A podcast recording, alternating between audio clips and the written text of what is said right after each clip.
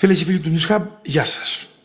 Σήμερα έχουμε τη χαρά και την τιμή να φιλοξενούμε εδώ στο News Hub τον κύριο Παναγιώτη Λιαργκόβα. Κύριε Λιαργκόβα, καλώς ορίσατε στο News Hub. Καλημέρα σε όλους. Καλώς σας βρήκα. Να υπενθυμίσω στους φίλους τους ακροατές, ο κύριος Λιαργκόβας είναι γνώριμος στο site, γιατί παρουσιάσαμε πριν από λίγο καιρό και ένα βιβλίο δικό του, το «Τρία Μνημόνια, 10 χρόνια κρίσης και μια πανδημία», που για όλα αυτά που συμβαίνουν σήμερα ίσως πρέπει να τρέξουν πολλοί σε αυτό το βιβλίο. Επίσης, ο κ. Λιαργκόβας είναι πρόεδρος και επιστημονικός διευθυντής του Κέντρου Προγραμματισμού και Οικονομικών Ερευνών και το χειριότερο έχει τελέσει επικεφαλής του Γραφείου Προϋπολογισμού της Βουλής από το 2013 έως το 2019.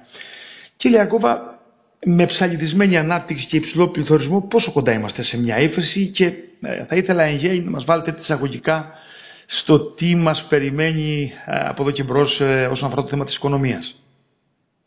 Κοιτάξτε, όπως πάντα τα πράγματα έχουν μια διπλή όψη. Δηλαδή, από τη μια μεριά είχαμε και έχουμε μια πολύ καλή χρονιά στον τουρισμό, το οποίο βοηθάει πάρα πολύ να υπάρξουν κάποια εισοδήματα, να κινηθεί η οικονομία, να μην αντιμετωπίζουμε τόσα πολλά προβλήματα μέσα, ή να απαλύνουμε, εν πάση περιπτώσει, τα προβλήματα που υπάρχουν, ακριβώς επειδή υπάρχει η ρευστότητα που μας παρέχει ο τουρισμός. Αυτή είναι η καλή πλευρά των πραγμάτων. Τώρα, η ανησυχητική πλευρά είναι αυτό ακριβώς που υπενηθήκατε και που έρχεται, που ήδη έχει έρθει, έχει μπει στο σπίτι μας, έχει μπει στην πόρτα μας, αλλά θα το δούμε και πιο έντονο τους επόμενους μήνες, ιδίως από το χειμώνα. Και ποιο είναι αυτό? Είναι η ακρίβεια και γενικότερα ο πληθωρισμός, ο οποίος, από ό,τι δείχνουν όλα τα πράγματα, ήρθε για να μείνει. Κύριε Λιαργκόβα, σε αυτό το σημείο θεωρείτε ότι ο πληθωρισμός, ιεραρχώντας τα προβλήματα, για να σταθούμε λίγο εδώ, είναι από τα σημαντικότερα ή το σημαντικότερο σε αυτή τη φάση? Νομίζω είναι το σημαντικότερο σε αυτή τη φάση, και είναι το σημαντικότερο πρώτον γιατί το είχαμε ξεχάσει. Δεν είναι, βέβαια θα μου πείτε, άμα πάμε πιο παλιά, δούμε ότι είχαμε για πολλά χρόνια πληθωρισμό, ζούσαμε με τον πληθωρισμό. Αλλά από τότε που μπήκαμε στο ευρώ το ξεχάσαμε αυτό. Και αυτό τι σημαίνει για να το νιώσει, πώς το αντιλαμβάνεται ο κόσμος. Ο πληθωρισμός κατατρώει τους μισθούς και τις συντάξεις. Κυρίως δηλαδή χτυπάει τις κοινωνικές εκείνες ομάδες που εξαρτώνται από μισθούς και συντάξεις, τις ευάλωτες κατά κύριο λόγο κοινωνικές ομάδες. Γιατί όταν λέμε ο πληθωρισμός, που είναι η ταχύτητα που τρέχουν οι τιμές, πως αυξάνονται οι τιμές, ότι ο πληθωρισμός είναι 12,1%, αυτό είναι ο μέσος όρος. Συνολικά το φυσιολογικό οικονομία. Επίπεδο ποιο είναι για να κινείται έτσι νορμάλ μια οικονομία? Κοιτάξτε, λίγος πληθωρισμός, όπως λίγη χολυστερίνη, χρειάζεται. Ένας πληθωρισμός γύρω στο 2% που έχει θέσει και σαν όριο η Ευρωπαϊκή Κεντρική Τράπεζα είναι ένας φυσιολογικός πληθωρισμός. Γιατί χρειάζεται να αλλάζουν οι τιμές, να βελτιώνονται τα προϊόντα, άρα λογικό είναι να έχουμε και μια τάση, μια γενικότερη τάση αύξησης των τιμών, αλλά εκεί γύρω στο 2%. Αυτό δεν επηρεάζει, μάλλον κάνει καλό στην οικονομία. Τώρα από εκεί και πέρα, αν από το 2% πάμε στο 12%, αντιλαμβάνεστε ότι τα πράγματα χαλάνε, στρεβλώνονται. Και αυτό σημαίνει ότι 12% μπορεί να είναι ο μέσος όρος για όλη την οικονομία, αλλά για τους πιο φτωχούς, για τους πιο ευάλωτους, το 12% μπορεί να είναι 20%. Το αντιλαμβανόμαστε αυτό όταν μπαίνουμε στο σούπερ μάρκετ. Ακριβώς, γιατί όσο πιο χαμηλά είναι τα εισοδήματα, τόσο πιο πολύ εξαρτώνται, μεγαλύτερο ποσοστό του εισοδήματος ξοδεύουν για βασικά είδη διατροφής, πρώτης ανάγκης, τα οποία έχουν ακριβήνει. Ενώ όταν έχεις πολύ υψηλά εισοδήματα, αυτό είναι ένα μικρό ποσοστό. Δηλαδή η επίπτωση που θα έχεις στο εισόδημά σου θα είναι μικρότερη σε σχέση με τα χαμηλά εισοδήματα που βλέπουν ένα μεγάλο μέρος της αγοραστικής τους δύναμης να εξαφανίζεται, να κατατρώγεται. Άρα είναι 12% για όλους, αλλά για τους πιο ευάλωτους είναι παραπάνω. Είναι δηλαδή μια περικοπή μισθών η οποία δεν φαίνεται. Γιατί τα 1.000 ευρώ που βοήθησε ο καθένας στο πορτοφόλι του, αυτόματα γίνονται 800, ξέρω εγώ, μέσο όρο, μπορεί να το καταλαβαίνει. Τώρα, για να πάμε στο φαινόμενο, πώς αντιμετωπίζεται ο πληθωρισμός, ποια είναι τα εργαλεία? Η Ευρωπαϊκή Κεντρική Τράπεζα, νομίζω, ανακοίνωσε την αύξηση των επιτοκίων, που είναι ένα από τα εργαλεία. Πώς αντιμετωπίζεται και ποιες είναι οι επιπτώσεις? Πάντοτε πρέπει να βλέπουμε πού οφείλεται ο πληθωρισμός. Γιατί έχει σημασία αυτό. Δηλαδή ο πληθωρισμός μπορεί να οφείλεται σε λόγους που έχουν να κάνουν με το κόστος, με τις πρώτες ύλες, για παράδειγμα, όπως έτσι ξεκίνησε ο πληθωρισμός, ή μπορεί να έχει να κάνει με τη ζήτηση, ότι αυξάνει τη ζήτηση. Σε εμάς, εδώ ο πληθωρισμός, όχι σε εμάς μόνο, στην Ελλάδα αλλά και στην Ευρώπη και παγκοσμίως, ξεκίνησε με τα προβλήματα αρχικά της εφοδιαστικής αλυσίδας. Το ότι κλείσαν τα εργοστάσια, το ότι και μετά άνοιξαν. Είχαμε δηλαδή τον κορονοϊό. Είχαμε την πανδημία. Κλειστές τις οικονομίες.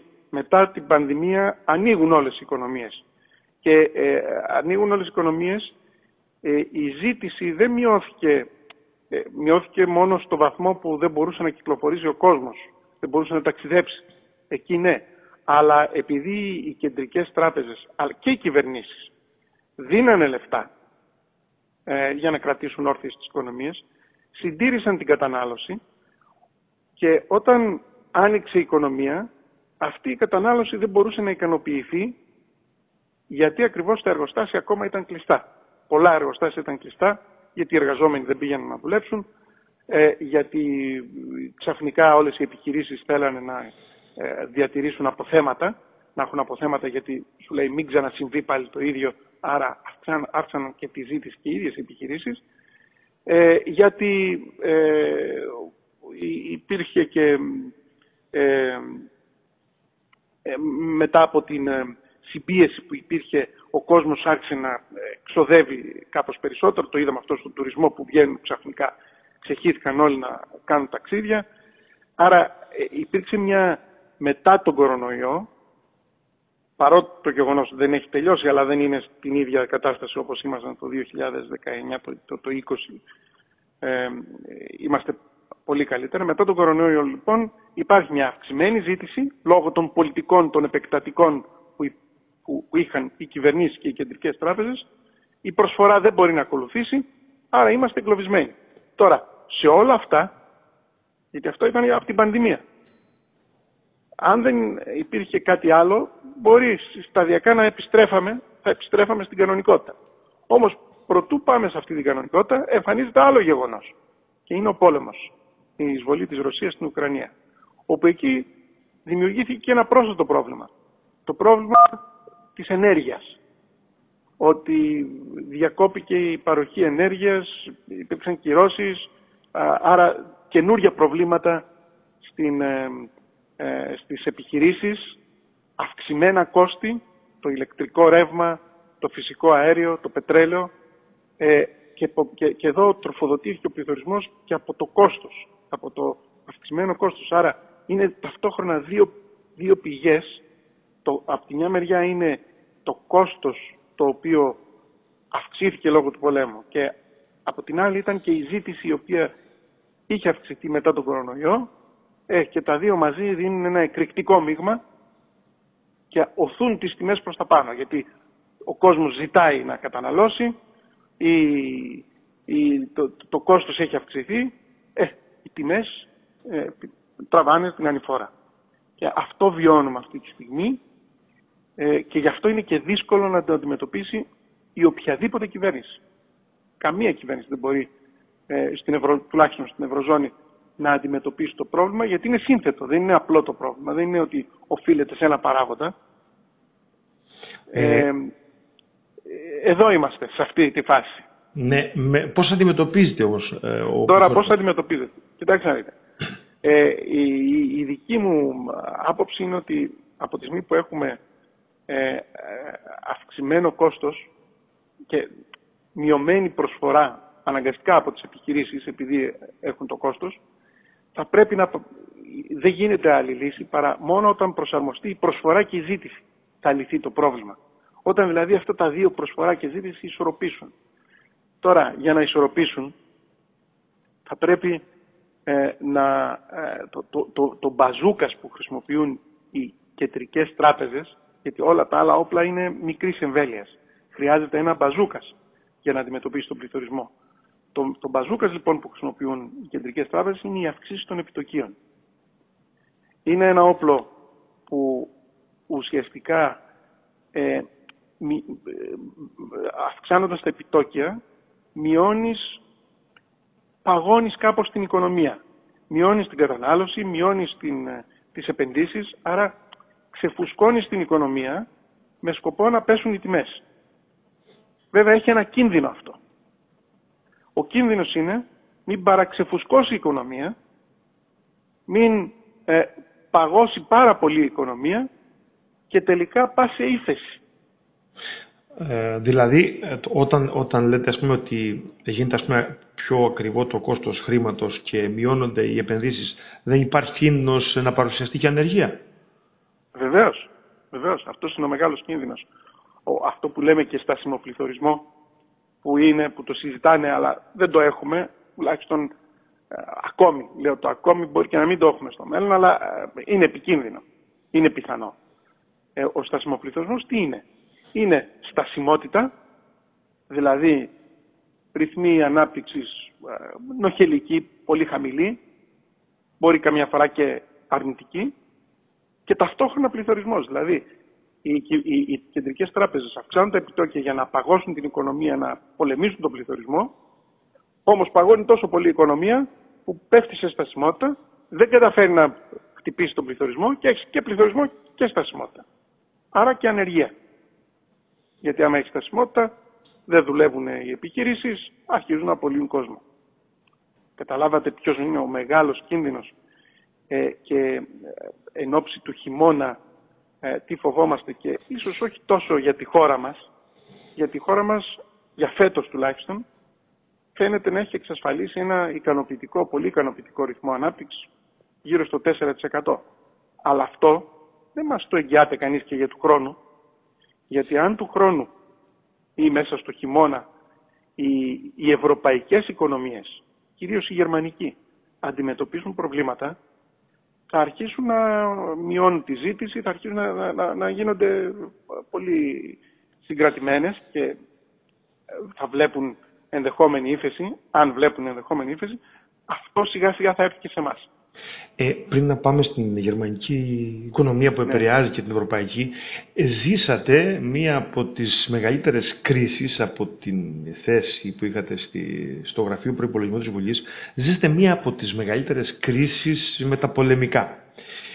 Εκτιμάτε, την εκτίμησή σας θέλω, γιατί σίγουρος δεν μπορεί να είναι κανείς στην εξαγωγή συμπερασμάτων, εκτιμάτε ότι η Ευρωπαϊκή Κεντρική Τράπεζα, μετά από την εμπειρία που είχε στη διαχείριση μιας τόσο μεγάλης κρίσης, θα χρησιμοποιήσει αυτό το δύσκολο νηστέρι παύλα εργαλείο που λέγεται αύξηση των επιτοκίων με τέτοια ακρίβεια που να μην περάσουμε σε αυτές τις δυσάρεστες συνέπειες που λέτε? Νομίζω ότι θα εφαρμόζει αυτό το βλέποντας και κάνοντας. Για την ακρίβεια η Ευρωπαϊκή Κεντρική Τράπεζα έχει αργήσει πάρα πολύ σε σχέση με άλλες κεντρικές τράπεζες. Δηλαδή η αμερικάνικη Fed έχει ήδη αυξήσει τα επιτόκια πριν από την Ευρωπαϊκή Ένωση. Και γι' αυτό στην Αμερική... Και νομίζω όχι και μία φορά. Ναι. Νομίζω όχι και μία φορά. Όχι και μία φορά. Όχι και μία φορά. Στην Αμερική τα επιτόκια είναι υψηλότερα και ο πληθωρισμός είναι χαμηλότερος. Είναι χαμηλότερος. Είναι 8%. Ενώ στην Ευρώπη είναι... 12%. Είναι, σε εμάς είναι 12%. Είναι υψηλότερο στην Ευρώπη σε σχέση με την Αμερική. Άρα εδώ έχουμε ένα θέμα. Και έχουμε και απόνερα από αυτό το θέμα. Θα σας πω ποια είναι τα απόνερα. Αλλά σίγουρα η Ευρωπαϊκή Κεντρική Τράπεζα ήδη αυξάνει από το τέλος του μήνα τα επιτόκια και νομίζω θα ακολουθήσουν και άλλες αυξήσεις, γιατί επιμένει ο πληθωρισμός. Δεν μπορεί να κάνει αλλιώς η Ευρωπαϊκή Κεντρική Τράπεζα. Άρα, αν αυτές οι αυξήσεις πετύχουν, έχει καλός. Αν όχι όμως, τότε θα έχουμε θέμα. Θα έχουμε θέμα με την ενδεχόμενη ύφεση που μπορεί να προκαλέσει. Πιστεύετε ότι ο πληθωρισμός επηρεάζει σε μεγάλο βαθμό το δημόσιο και το ιδιωτικό χρέος? Κοιτάξτε, σε αυτή τη φάση, μάλλον το επηρεάζει θετικά. Δηλαδή, το ότι έχουμε πληθωρισμό, τα πληθωριστικά λεφτά, γιατί εφόσον δεν αυξάνεται σε απόλυτο μέγεθος το χρέος μας, για παράδειγμα, το ότι φουσκώνουν οι τιμές και αυξάνεται έτσι το ΑΕΠ μας, ενώ το χρέος μας, εφόσον δεν αυξηθεί σε απόλυτο μέγεθος, παραμένει το ίδιο, μάλλον καλό του κάνει. Αλλά αυτό, προσέξτε, αυτό μπορεί να είναι, γιατί πάντοτε σημαίνει αυτό, όταν χρωστάς λεφτά, σε συμφέρει να υπάρχει πληθωρισμός, γιατί εσύ εμφανίζεσαι να έχεις τα πληθωριστικά λεφτά είναι περισσότερα από αυτά που το αρχικό ποσό που ήταν. Αλλά αυτό μπορεί να συμβεί για 1-2 χρόνια. Μετά, άμα δεν αλλάξει και άμα συνεχίσει αυτό να έχουμε πληθωρισμό, τότε είναι πρόβλημα. Τότε κάνει ζημιά. Αυτό μπορεί να το εκμεταλλευτεί η ελληνική κυβέρνηση και όσες κυβερνήσεις την... Νομίζω το εκμεταλλεύεται ήδη. Και το ότι υπάρχει αυτός ο πληθωρισμός, για φέτος τουλάχιστον, το εκμεταλλεύεται και δεν βλέπω να αυξάνεται το χρέος μας εξαιτίας και του πληθωρισμού. Βοηθάει αυτή τη στιγμή. Αλλά αν συνεχίσει και αρχίζουν να αυξάνονται τα επιτόκια, εκεί είναι το θέμα. Αν τα επιτόκια της Κεντρικής Τράπεζας, όσο είναι τα επιτόκια χαμηλά, είναι εντάξει τα πράγματα.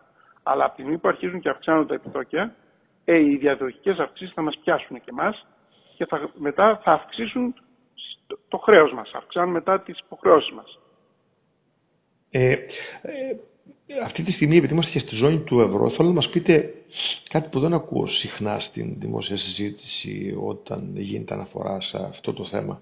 Πόσο επηρεάζει τη δύναμη του νομίσματος ο πληθωρισμός και πόσο επηρεάζει την Ευρώπη που έχει, τη ζώνη του ευρώ μάλλον, που τις εισαγωγές τις πολλές τις κάνει σε δολάρια? Βέβαια. Αυτή είναι η άλλη όψη του νομίσματος, γιατί όταν αυξάνονται τα επιτόκια, είπαμε οι Αμερικανοί τα αυξήσανε πιο πριν από εμάς, από τους Ευρωπαίους, με αποτέλεσμα να είναι οι επενδυτές όλοι να προτιμούν να κρατάνε δολάρια σε σχέση με ευρώ. Τι σημαίνει κρατάω δολάρια, επενδύω σε δολάρια σε σχέση ομόλογα, αμερικάνικα ομόλογα αντί για ομόλογα στην Ευρωπαϊκή Ένωση, σημαίνει ότι αυξάνεται η ζήτηση για δολάριο. Άρα ανατιμάται το δολάριο και υποτιμάται το ευρώ. Αυτό έχουμε αυτή τη στιγμή. Εξαιτίας των αυξήσεων των επιτοκίων της Fed πιο πολύ από ό,τι της Ευρωπαϊκής Κεντρικής Τράπεζας, το δολάριο ανατιμάται, ζητιέται πιο πολύ και το ευρώ πέφτει. Όταν πέφτει το ευρώ, ναι μεν αυξάνει τις εξαγωγές, αλλά γίνονται ακριβές οι εισαγωγές.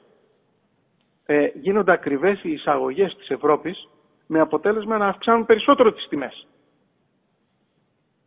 Το πετρέλαιο που εισάγει η Ευρώπη ή το φυσικό αέριο θα το πληρώσει πιο ακριβά.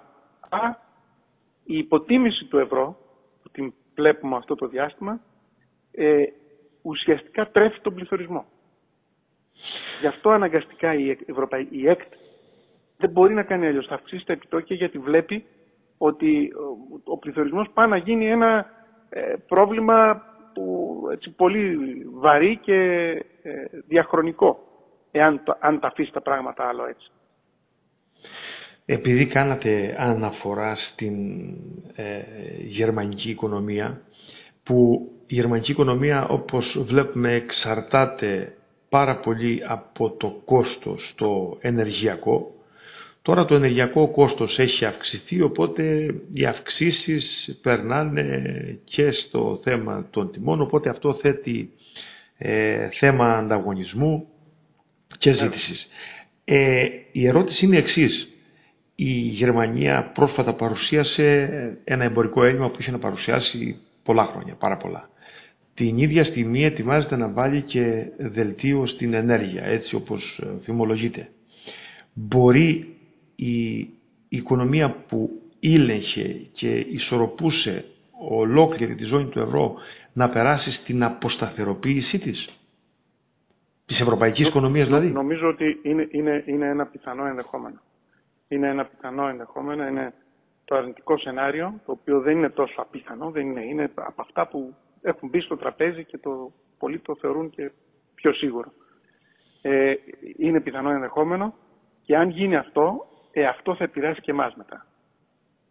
Καταλάβατε, εκεί αυτός είναι ο φόβος. Δεν είναι ότι και όταν μας επηρεάσει, τα πράγματα θα είναι δύσκολα, γιατί εμείς μετά, τότε εκεί θα χτυπάει στο χρέος, θα χτυπάει στα ελλείμματα, εκεί θα μας βρει.